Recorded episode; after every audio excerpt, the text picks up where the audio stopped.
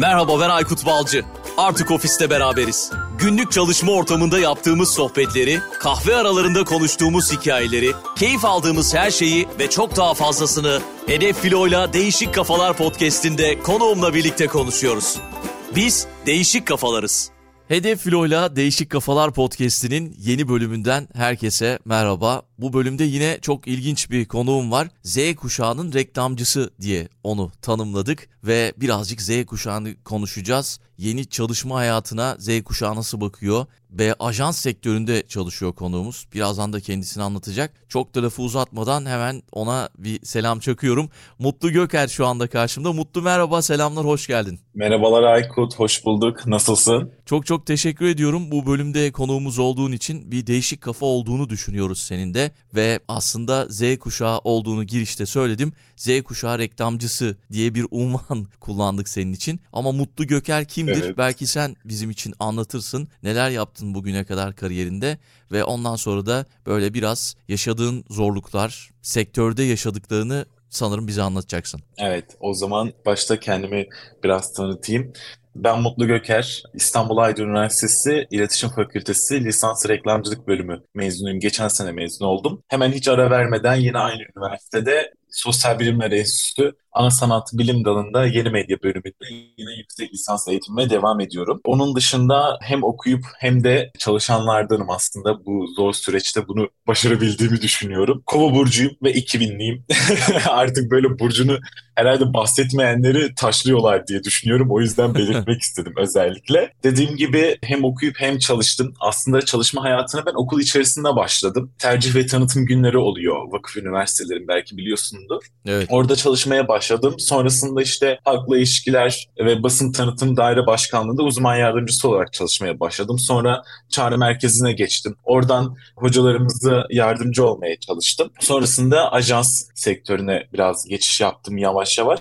İlk ajans dönemi bir PR ajansıydı. Orada stajyer olarak başladım. Sonrasında yine e, ilgili çalıştığım dönemde yanlış hatırlamıyorsam o dönemde ilk 5 5'in arasındaydı en iyi reklam ajanslarının arasında. E, orada da Türkiye'nin en büyük şirketler topluluğunun ve markalarına aslında sosyal medya yönetimi konusunda destek oldum, çalıştım. Sonrasında da çalışmaya devam ediyorum aslında aynı sektörde ve title'da. Bu şekilde. Hem öğrenci olup hem çalışmak çok kıymetli bir şey. İlerleyen yıllar içerisinde kariyer için çok büyük faydasını göreceğini tahmin ediyorum ki böyle zaten. Bunu herhalde Z kuşağı yapmıyor. Hem çalışıp hem okumayı tercih etmiyor.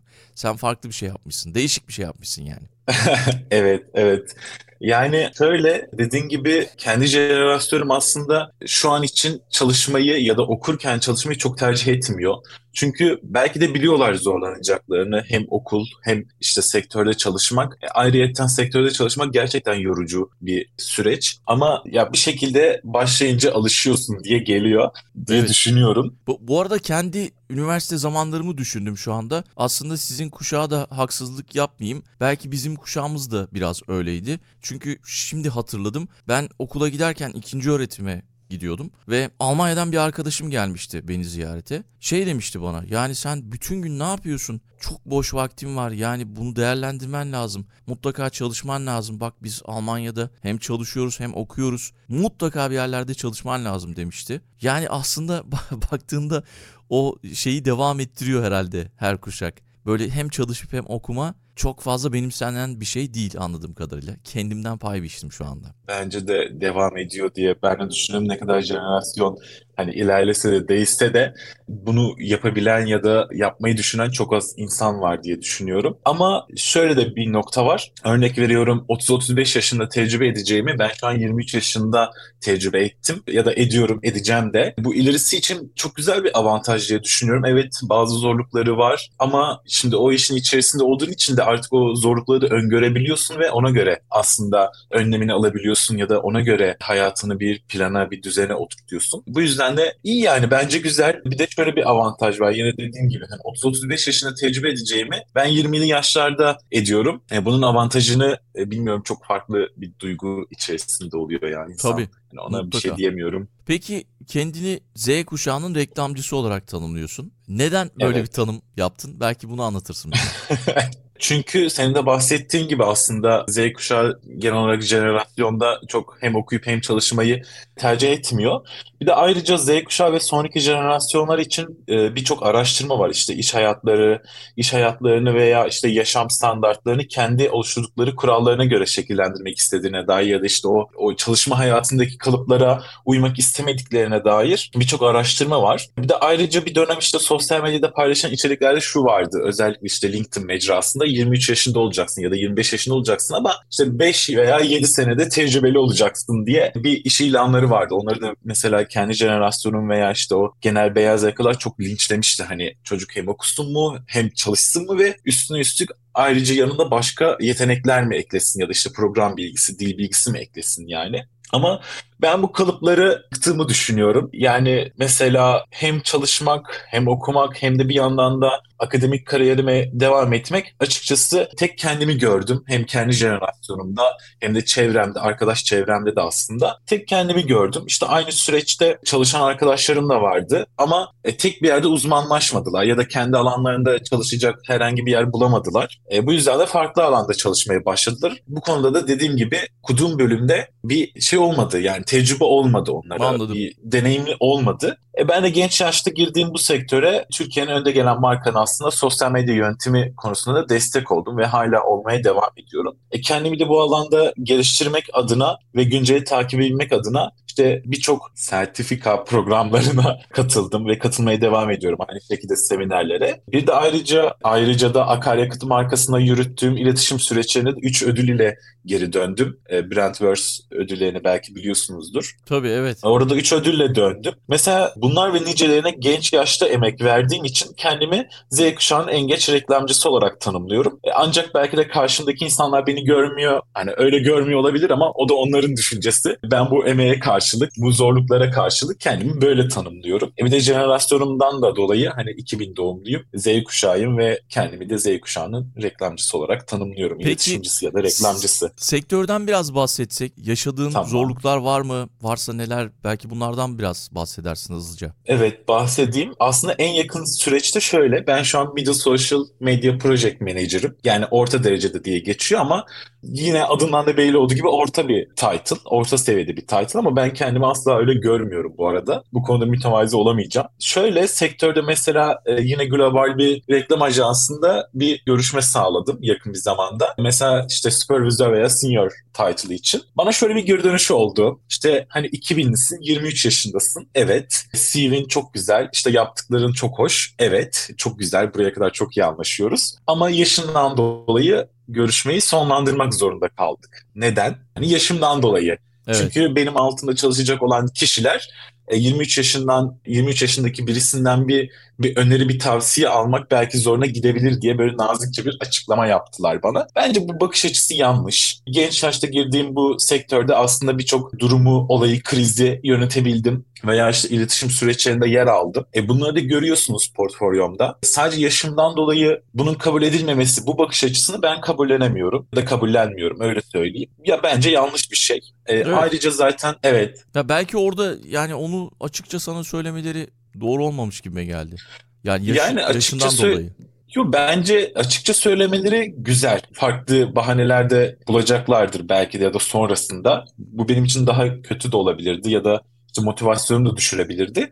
Doğru mudur böyle bakmaları bilmiyorum ama sonuçta bu sektörde de neler olup bittiğini az çok biliyorum ya da iş süreçlerini bildiğim için ya da kendime güvendiğim için aslında bu işi o işi yapabildiğimi ya da kendimi uygun görüyordum. Ama tabii ajanstan ajansa iş süreçlerinde değişiklik olabiliyor. Onların da belki mantıklı bir düşüncesi, açıklaması vardır kendi içlerinde. Ama onun dışında da zorluk deyince kriz yönetimleri ilk başta benim aklıma geliyor. Markaların iletişim süreçlerinde bazen krizler yaşanabiliyor.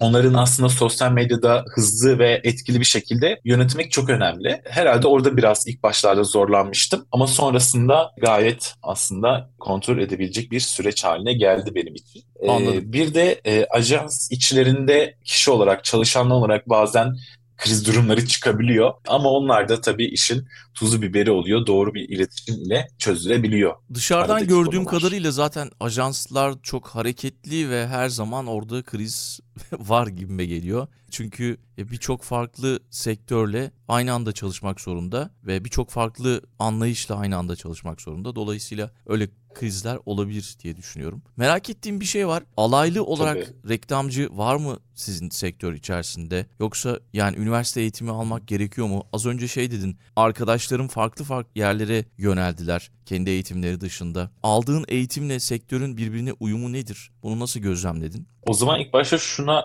cevap vereyim. Üniversite eğitimi bence şart. Yani her bölüm ya da her sektör için bence şart. Çünkü evet alaylı olunca o işin tekniğini öğreniyorsun ve o tekniğe göre zaten ilerliyorsun ya da işte kendini geliştirebildiğin kadar iyisin. Ama teorik kısmı da var aslında bu işin. Yani örnek veriyorum şimdi Şimdi hemşirelik okuyan birisi reklam sektörüne girmek istiyorsa e şimdi onun öğrendiği teorik ve teknik bilgiler çok farklı.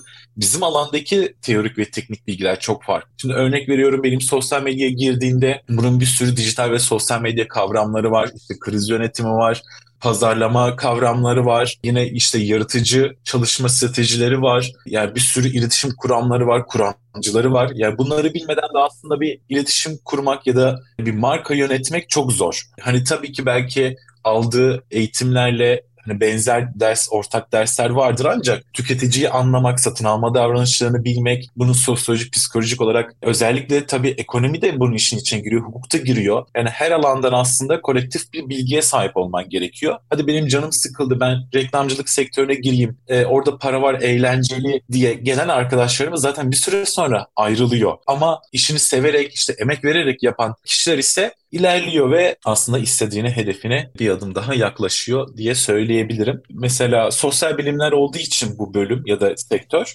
dediğim gibi hemşire aslında bir reklamcı ünvanı alabiliyor. Ama mesela ben bir reklamcı olarak bir hemşire, bir tıp, bir hukuk unvanı alamıyorum. Neden? Evet. Çünkü o işin aslında teorisini de bilmem ve elimde bir belgesi olması gerekiyor. Ben bu açıdan biraz şeyim, yani bu olaya bilmiyorum e, yanlış da anlaşılmak istemiyorum ama keşke herkes istediği bölümü okuyup istediği işi yapabilse, e, orada başarılı olabilse ama bazı durumlar tabii bunun önüne geçebiliyor. Hatta benim minik bir testim de var böyle ajansla çalışırken yeni bir ekip arkadaşı geldiğinde özellikle ilk başta iletişim çıkışlı mısın diye soruyorum. E, hayır diyorsa hemen bir teste tabi tutuyorum onu.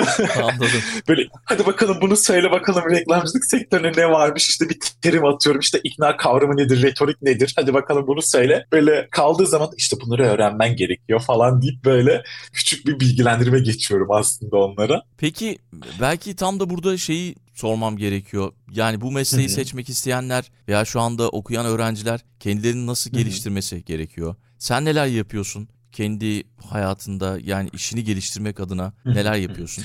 Şöyle zaten yani teknolojinin gelişmesiyle e, dijitalleşme de çok büyük bir hayatımıza etki etti ve hemen dijital ortamlarda zaten günceli ve ortamı takip edebiliyorsun. Bunları günceli takip ediyorum. Şimdi özellikle yüksek lisansta yaptığım için e, farklı alanda uzmanlaşmak istiyorum. Burada yapay zeka sistemleri ilgili mesela her gün o haberleri aynı siteyi gezsem bile güncel bir haber var mı diye bir kontrol ediyorum. İşte bazı sektör kitapları var gerçekten çok güzel ve yine bu biraz teoriye bakıyor ama hani onları da öğrenmek aslında o iş çalışma prensiplerine çok etki ediyor. İşte sektör kitaplarını okumak, haberleri takip etmek, günceli takip etmek, belki imkanınız varsa o güncel gelişmelerle ilgili kursa gitmek, Örnek veriyorum kendi kendini geliştirmek adına işte sosyal medya veya işte reklam yazarlı hangi alana ilgisi varsa o alanda kendi kendine çalışmalar yapmak. İşte görsel alanda varsa bir program kursuna gitmeli. Mesela ben şöyle bir şey oldu. Kendimi geliştirmek adına yine örnek olması için bunu söylüyorum. Şimdi ilk çalıştığım yerde bir art direktör bana şey sordu. Hani bu logoyu buraya mı alalım yoksa işte buraya nasıl bir tasarım yapalım? Senin bir fikrin var mı? Şimdi sosyal medyacı demek sadece ajans ve e, marka arasındaki mail akışını sağlamak değil. Yani bir sosyal medyacı metin yazmalı,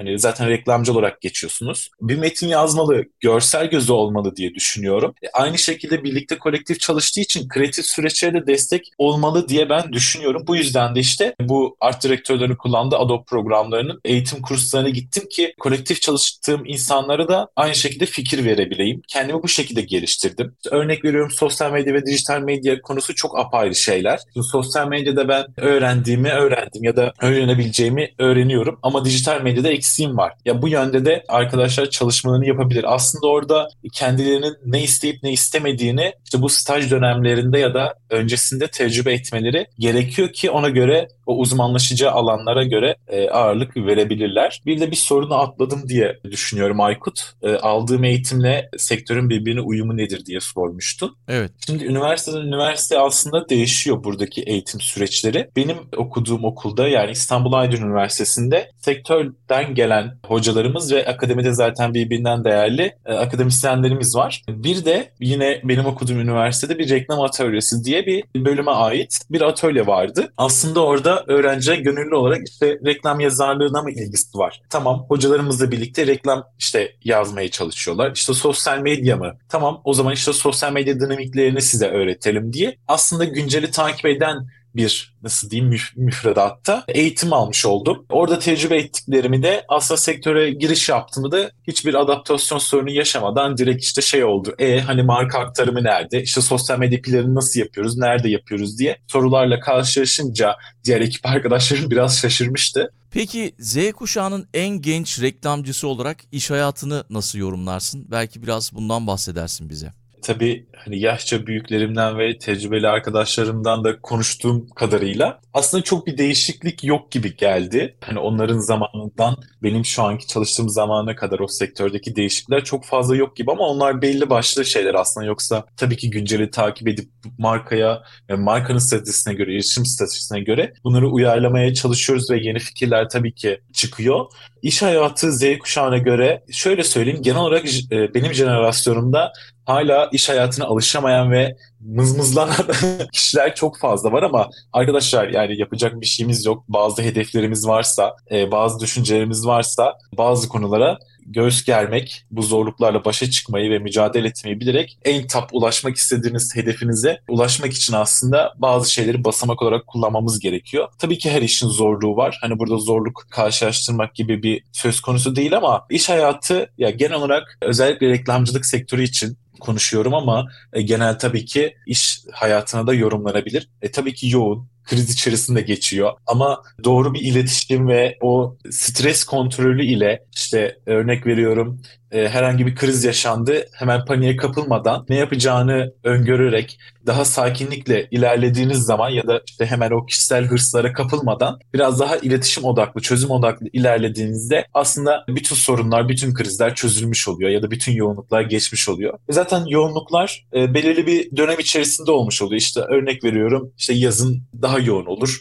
İşte kışın biraz daha azalır. Yani buradaki süreçleri iyi yönetebildiğiniz an iş sürecini ve kendi duygularınızı aslında iyi yönetebildiğiniz an herhangi bir zorluk yaşamıyorsunuz. Hepsi zaten çözülmüş oluyor diye ben düşünüyorum. Bilmiyorum biraz iyimser mi bakıyorum ama e, ben öyle düşünüyorum açıkçası. Anladım. Süper. Sona geldik ve sonda da her zaman konuklarımıza şunu soruyoruz. Sen neden bir değişik kafasın diye soruyoruz. Belki kısaca bunu anlatırsın bize ya da bir değişik kafa olduğunu düşünüyor musun? Biz senin öyle olduğunu düşündüğümüz için Evet. konuk ettik. Ben aslında değişik bir kafa olduğumu düşünüyorum. Çünkü yani yine yanlış anlaşılmak istemiyorum ama kendi jenerasyonumun dışında ya öyle düşünmüyorum. O belli kalıplara sığmak istemiyorum. Hani hem Z kuşağıyım hem sanki değilim gibi. Çünkü hayatım böyle bir düzende olsun.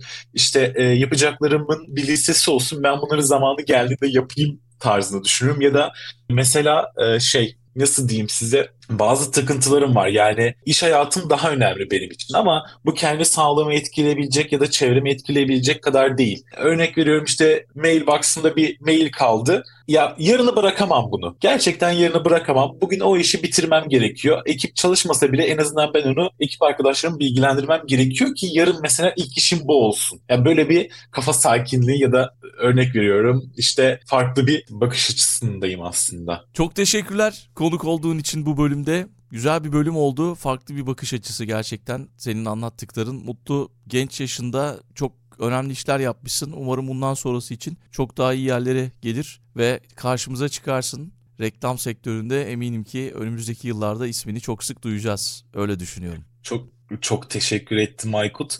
Ben de bu sohbetten, bu leziz sohbetten çok keyif aldım. Umarım dinleyicilerimiz de bu lezzetli sohbetten keyif alırlar. Tekrardan ben teşekkür ettim ve görüşmek üzere diyelim o zaman. O zaman tekrar buluşmak üzere. Teşekkürler. Türkiye'nin öncü filo kiralama şirketi Hedef Filo'yla Değişik Kafalar sona erdi.